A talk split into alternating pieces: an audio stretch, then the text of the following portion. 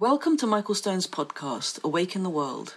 This podcast is part of an online community library we're developing, one that contains podcasts, videos, transcripts, and booklets based on Michael's talks.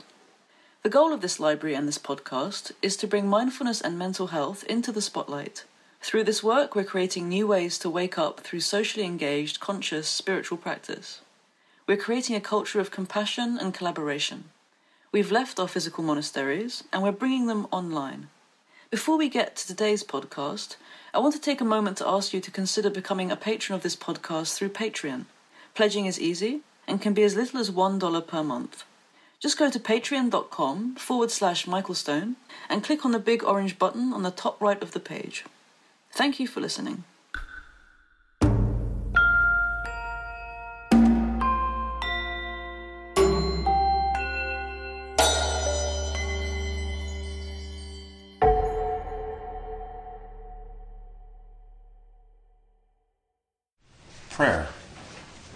Chant or teaching.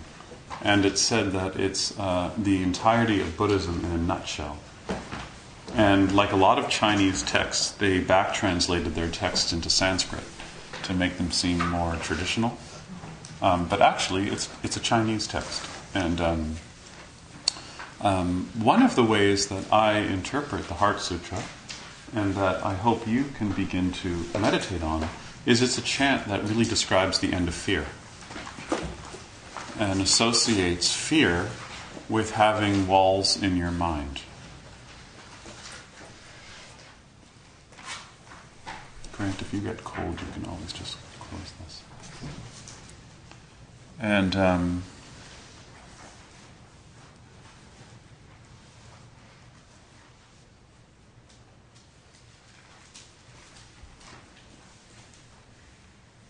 what, one of the reasons why there are so many walls in the mind is because of fear.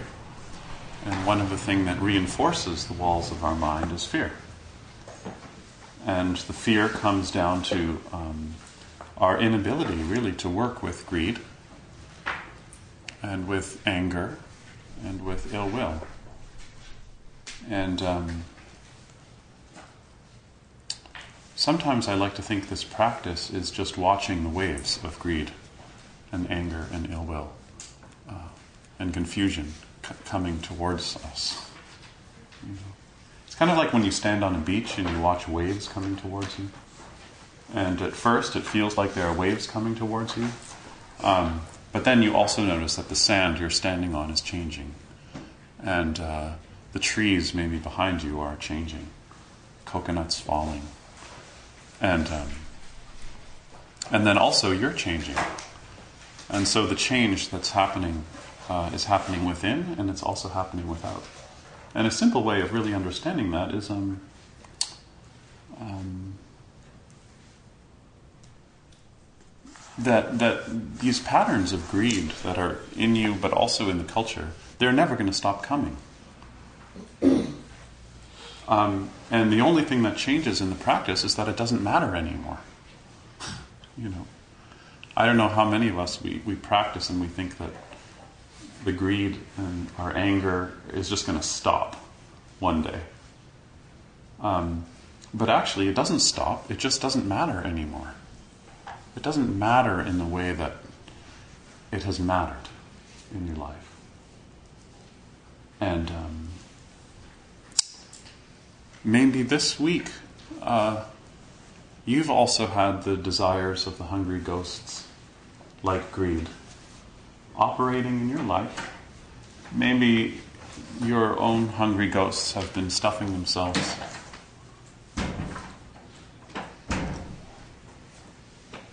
You know, if you don't get that car or that iPad, um, you'll be fine.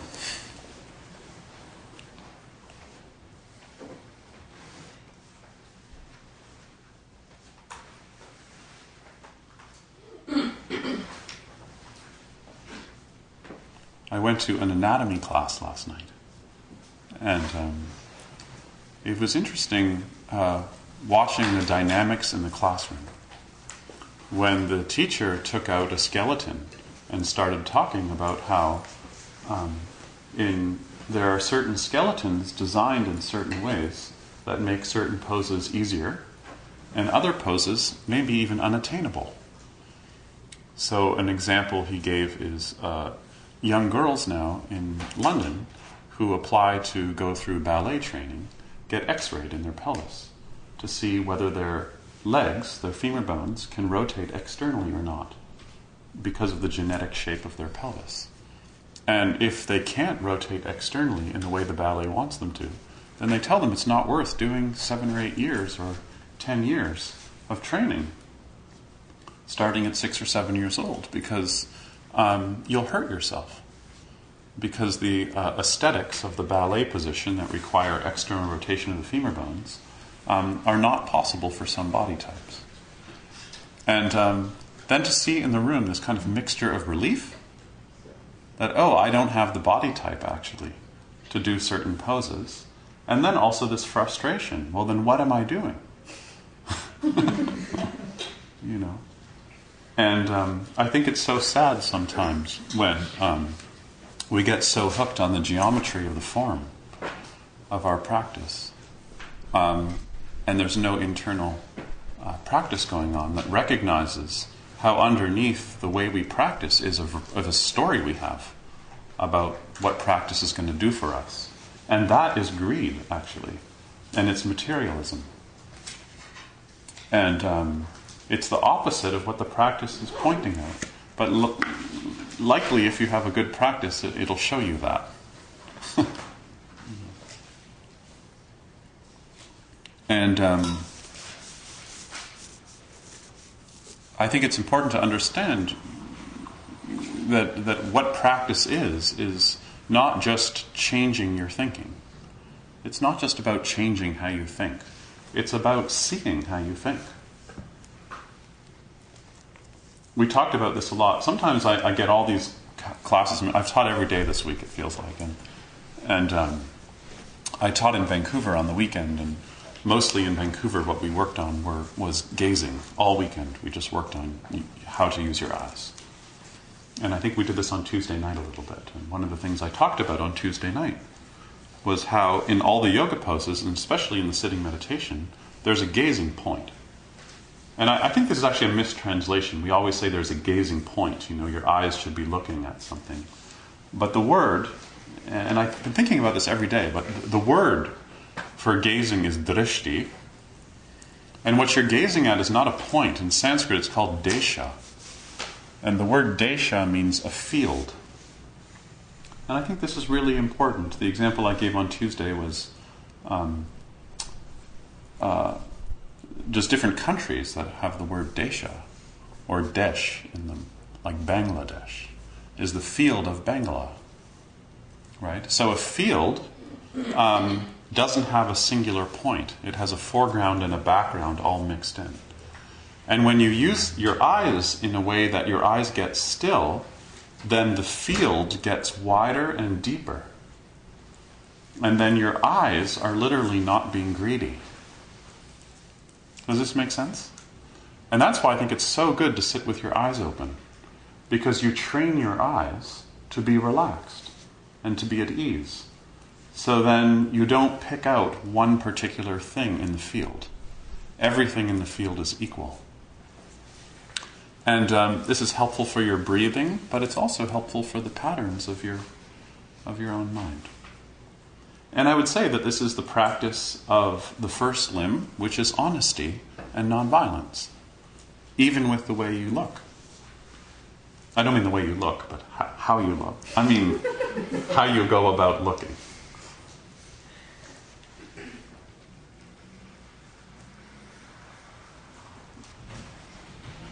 Um,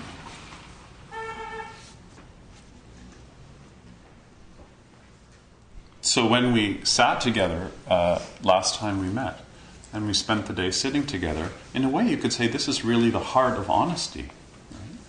is really looking clearly at what's going on. And it's so interesting, and I hope that you notice this, especially those of you who are a little bit newer to the practice, that it's hard to look honestly at what's going on from moment to moment. What we're doing usually is we're getting bigger than the moment. And we're deciding whether we like it or not, whether this is good for me or not, whether it's going to get me something. Like maybe I'll get enlightened.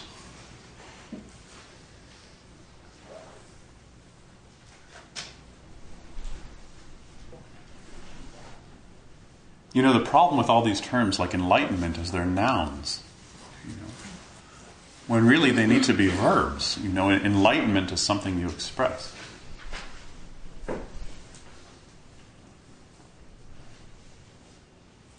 On Tuesday, I said to Nadia, when you put away the zabuton, put it away with two hands.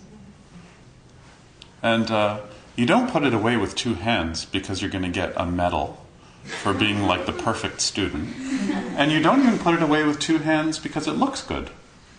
You put it away with two hands because then you're using your whole body. And then that activity is enlightened activity.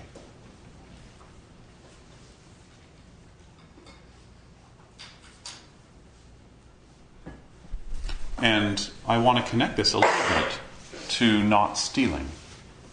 So I think on the first day, one of the things I said about uh, studying these precepts is that there's three different levels.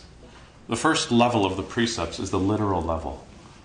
So that's the level like with the first precept, you know, don't kill. Just don't kill. That's the first level. When you go around in your day, don't kill.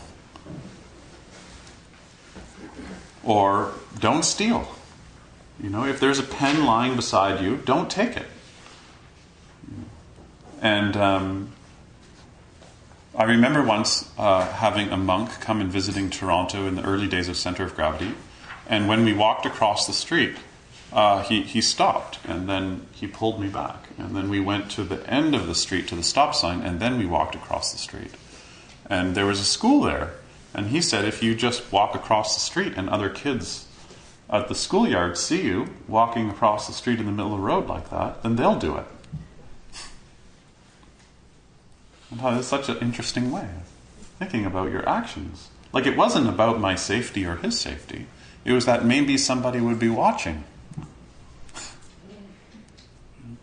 And if Nadia puts away the zabuton really, really carefully, other people will put it away really carefully. Not because they see how the zabuton's put away, but they'll watch her actions. Just like when you see someone next to you bowing, or you watch the way they sit, or the way they chant, you, you can see the level of their practice. And so this is the literal level of the, the precept. And then the next level of the precept is the compassionate level. So, with regard to not stealing, it's not just not stealing, it's not stealing because it's not good for you. The person who really loses when there is stealing is the person who's stealing, actually. You know, I don't know if I told you the story, but you know, last fall I did a little book tour, and halfway through it, I was at LaGuardia Airport in New York after teaching there for a few days, and my computer got stolen right out from under me.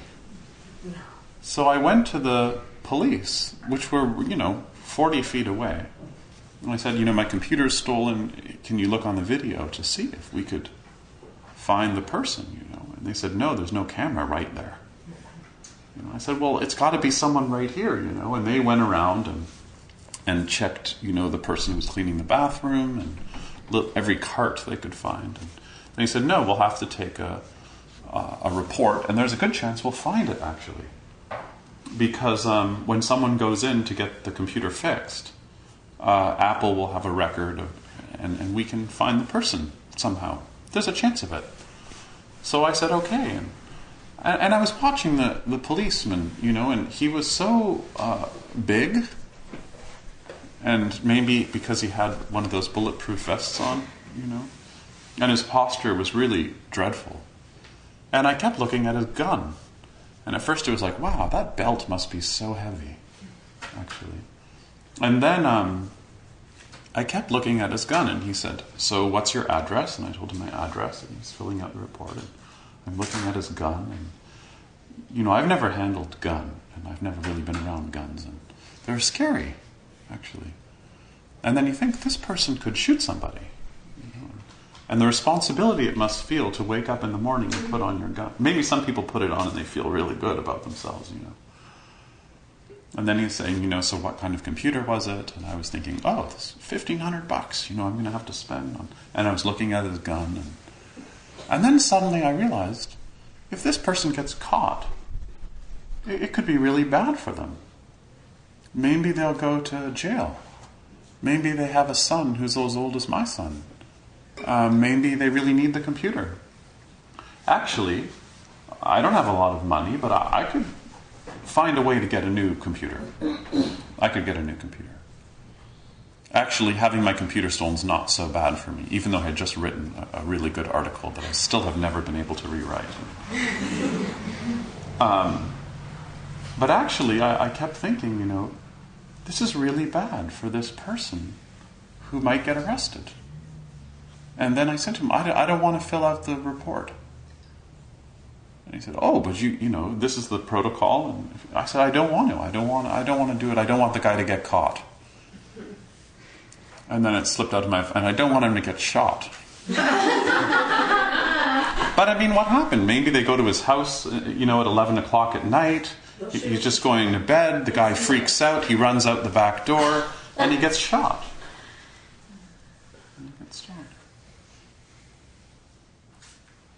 And um, then I, I, saw the part that I played in the whole thing. And then I saw the part he played, and I, I kept thinking to myself, it's worse for him or her that they stole the computer. They have anxiety today.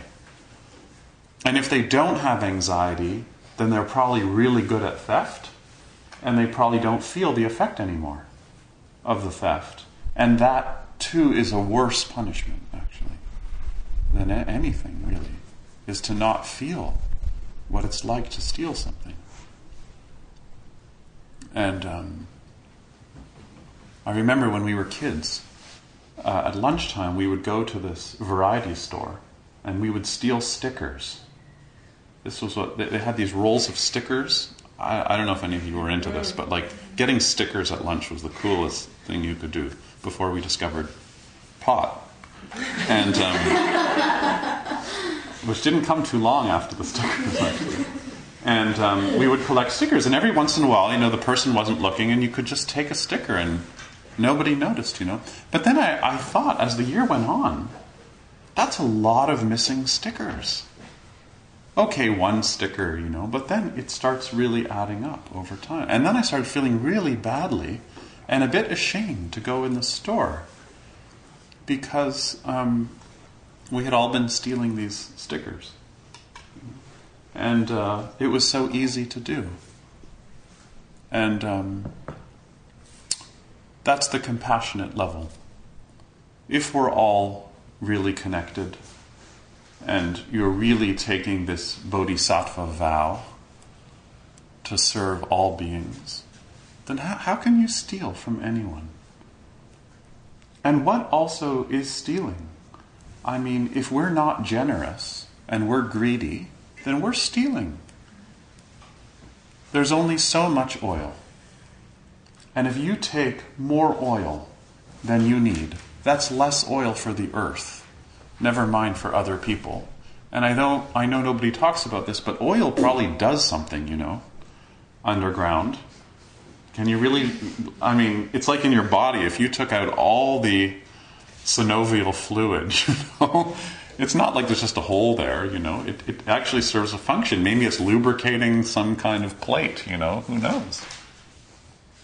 And um, never mind when you start taking tar out of sound, sand, you know, and have to get rid of all the trees to do that, create trailing ponds and so on.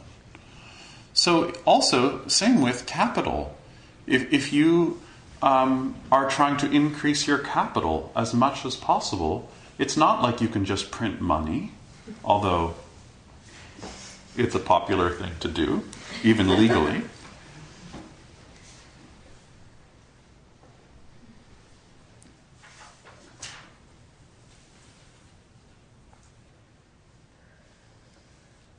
And that's less money for other people, isn't it? If I try and get as much money as possible, that's less money for everybody else, isn't it? And then, does that make me happy? I don't even have to get into that. I remember when David Loy came to Toronto, one of the things he, he reminded people was if you have money, it's not worth anything.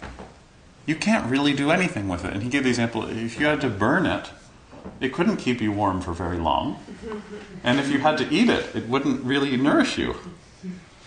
And um, he kind of went over the point again and again until I think people really started to, to really contemplate this.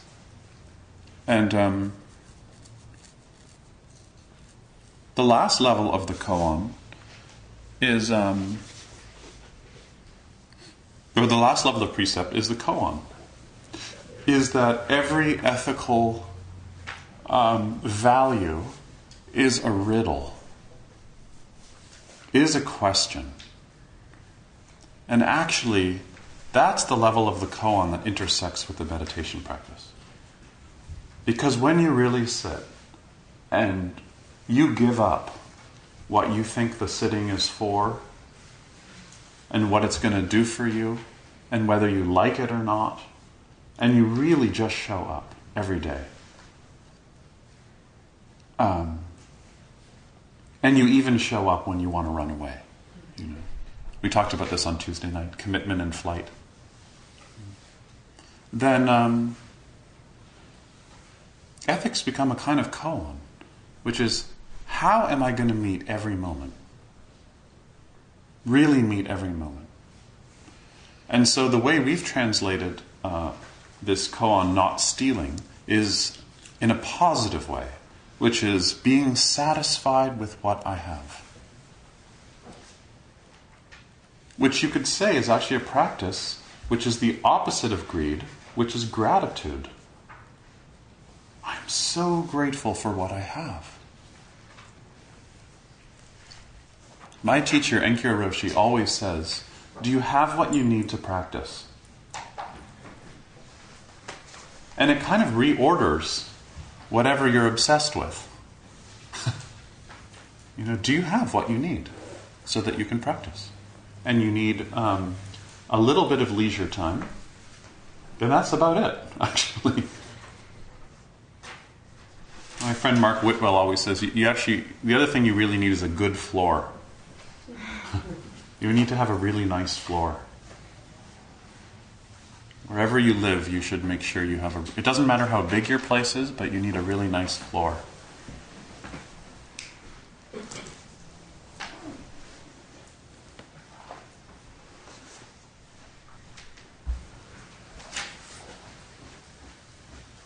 Um, there's a story about this where a uh, teacher and, and a student have a dialogue, and it goes like this The student comes to the teacher and says, When someone who has undergone the great death has come back to life, how is it?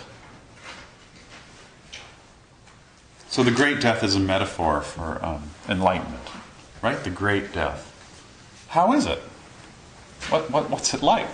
When somebody has be- woken up, what's it like? Or if you want to, I like this idea of the great death too. That when someone has really lost it all, they've shed all that shit that we carry around and bring to all of our moments of life. How is it? What's it like? And the teacher says, um, she can't go by night she should only arrive by daylight. In other words, um, somebody who wakes up shouldn't then travel at nighttime. They should do everything in daylight. And in a way, this is a poetic way of reminding us that you have to express your practice in daylight. In other words, your practice becomes public that your actions start to really matter. Or also that you're not ashamed of yourself, that you can reveal yourself, who you are.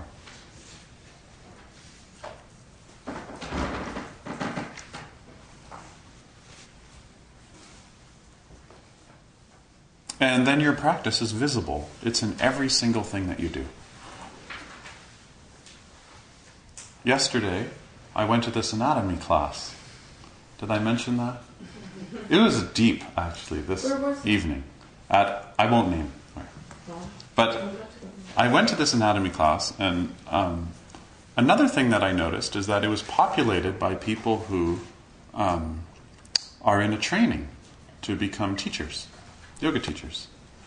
And I was really interested just in the way uh, there was um, not so much consideration of how people rolled out their mat. Some would just take their mat and just throw it out, you know. And then um, the way people were eating in the room, and um, the way people were sitting or not sitting during the presentation. And, and I, I was a little bothered, actually, by the lack of mindfulness in the room. And um, I kept thinking to myself, here we are, we're studying anatomy, we're learning about yoga, and at the same time, how we are in our own anatomy. I think actually teaches people more than you can even ever learn about your anatomy.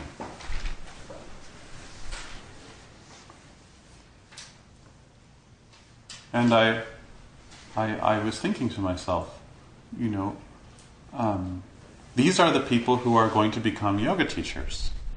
So, what's important is how you walk into a room and how you roll out your yoga mat.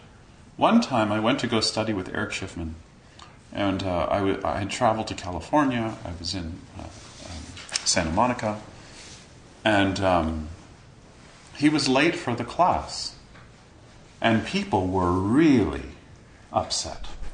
Has anyone here ever been to Santa Monica? Have you ever seen an upset person in Santa Monica? Really frustrated. And uh, we were waiting and we're waiting, and people started packing up their things to, to leave. And waiting, and, wait- and finally he came in. And uh, he sensed the frustration in the room. He walked to the middle. This was a time when Erich used to, he used to teach in jeans and a sweater. And uh, he sat down, and then he rolled his mat out really, really slowly. And everyone's shifting around, you know. And then he uh, unzipped his bag. He took off his sweater. He put it in his bag.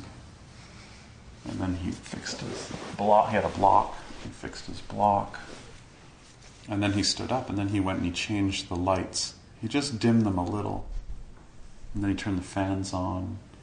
And he was really going slow. and he was just loving every moment of it. And he, he, he basically uh, took maybe five minutes before he even really addressed the group. And everybody's so, you know. And I think he taught more in those five minutes than anything he could have said.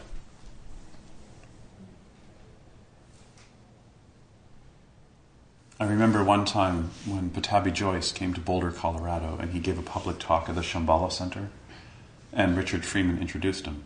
And the way int- Richard introduced him was Richard came and stood up beside Pattabhi Jois and just stood there. And stood and stood until everyone in the room was completely still. And I would say it probably took 10 minutes. And he stood and didn't say a word until people's alignment changed. Suddenly, everybody was aware, and you could feel like a zing in the room. Everyone just kind of showing up. There's a famous story of Thich Nhat Hanh visiting Spirit Rock a few years ago. Some of you might, might know it, it's a well documented story where there was like a thousand people up on the hills, and Thich Nhat Hanh came and walked, doing really slow walking meditation to his podium. And he did like a 30 minute walk. and apparently, people were on the edge of their seat watching him walk. And then he sat down, and somebody handed him a glass of water and a tangerine. And then so he peeled the tangerine and really took his time. And then he ate a piece of the tangerine. And this was like the first 30 minutes of his talk. And so I was thinking about this last night. This is the koan level of our precepts course, right? Is you can think all you want about whether something's violent or not, but at some point, you have to put into practice what non harming is. Right? You can talk all you want about compassion, but you have to express it in the values of how you live. And then all the theory you know has to fall away for you to really do something, which is what's going on in Egypt right now. People actually showing up and doing something. And how powerful that is. And there is no way to do it. You know, there's no ideological way to do non stealing. So, I want to explore a little bit today um, the koan level of not stealing. Because we all, I hope, uh, are living in a way where we are